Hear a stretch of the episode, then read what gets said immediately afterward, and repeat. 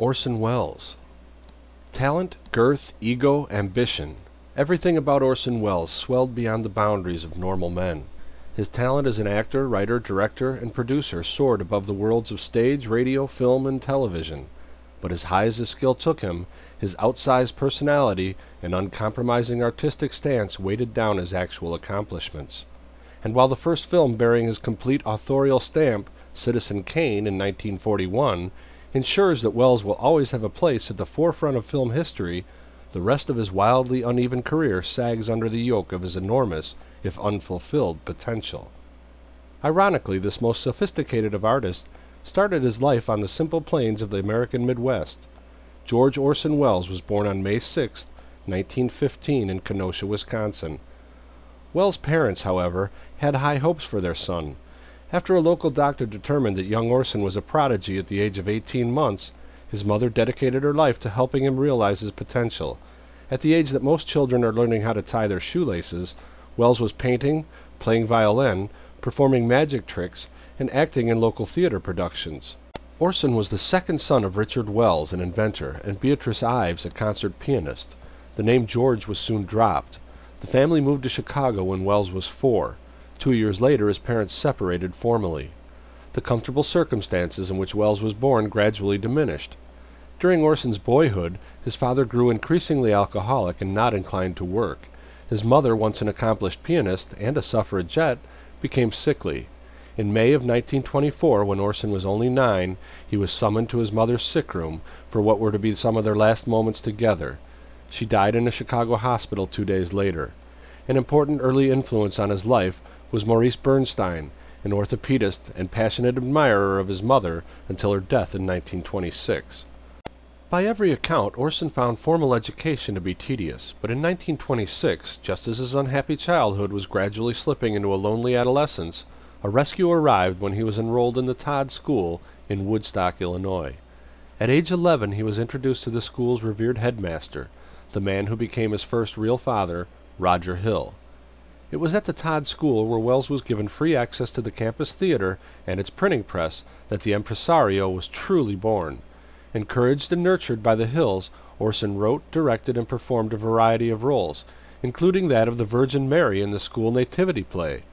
While at the Todd School, Welles made his first film, Heart of Age, a four minute short co directed with another student, William Vance, starring Virginia Nicholson, also a Todd student, who would later become Orson's first wife.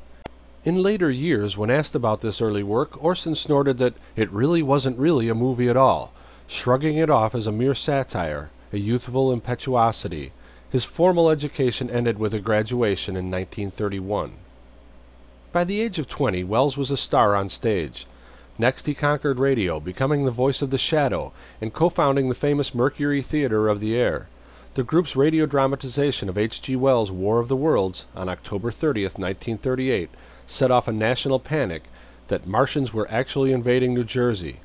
Hollywood recognized his talent, and he and his company of actors, including Joseph Cotten and Agnes Moorehead, soon found themselves in Los Angeles courtesy of the RKO studios. Citizen Kane, the group's first production, became one of the most influential films of all time, both for its artistic merit in use of flashback, deep focus photography, and unusual camera angles, and for its eerie prescience. For like Charles Foster Kane, the character he played, George Orson Welles' life and career would soar and sink at dizzying intervals that would completely crush a lesser man and artist. Welles knew, of course, that he could never follow up the success of Citizen Kane, but that didn't stop him from trying. The Magnificent Ambersons, 1943, Lady from Shanghai, 1952, Macbeth, 1952, Touch of Evil, 1959, and Chimes at Midnight, 1968, are all either noble failures or visionary masterpieces, depending upon which critic you read. And while he had trouble finding financing for his own pictures after Citizen Kane, Welles acted in other directors' projects to pay the bills, most notably in Carol Reed's The Third Man in 1949. Welles was married three times, including a five year hitch to Rita Hayworth. He indulged a passion for food, alcohol, and cigars his entire life, a life which ended with him grossly overweight and dead of a heart attack at the age of 70. But the films live on, especially Citizen Kane, which several film industry polls have voted the greatest film of all time. Orson remained active in radio throughout his career, later starring in the BBC series The Third Man based on his 1949 film and The Black Museum. He also made television appearances, did voiceovers and recordings, and occasional commercials until his death in 1985. Despite his lack of commercial success, Welles remains one of the most well known and discussed and important directors in the history of motion pictures. Orson Welles died October 10, 1985, in Los Angeles, California. Information for this audio clip came from your audio series descriptions moderator, Roger Hohenbrink. This audio clip is provided by the Old Time Radio Researchers Group, a group of volunteers dedicated to preserving radio's past. If you are interested in assisting to preserve radio's golden past so that future generations might also enjoy it, we urge you to look into membership in the Old Time Radio Researchers Group. Visit our home on the web at www.otterprojectonline.info. I'm your announcer, Doug Hopkinson.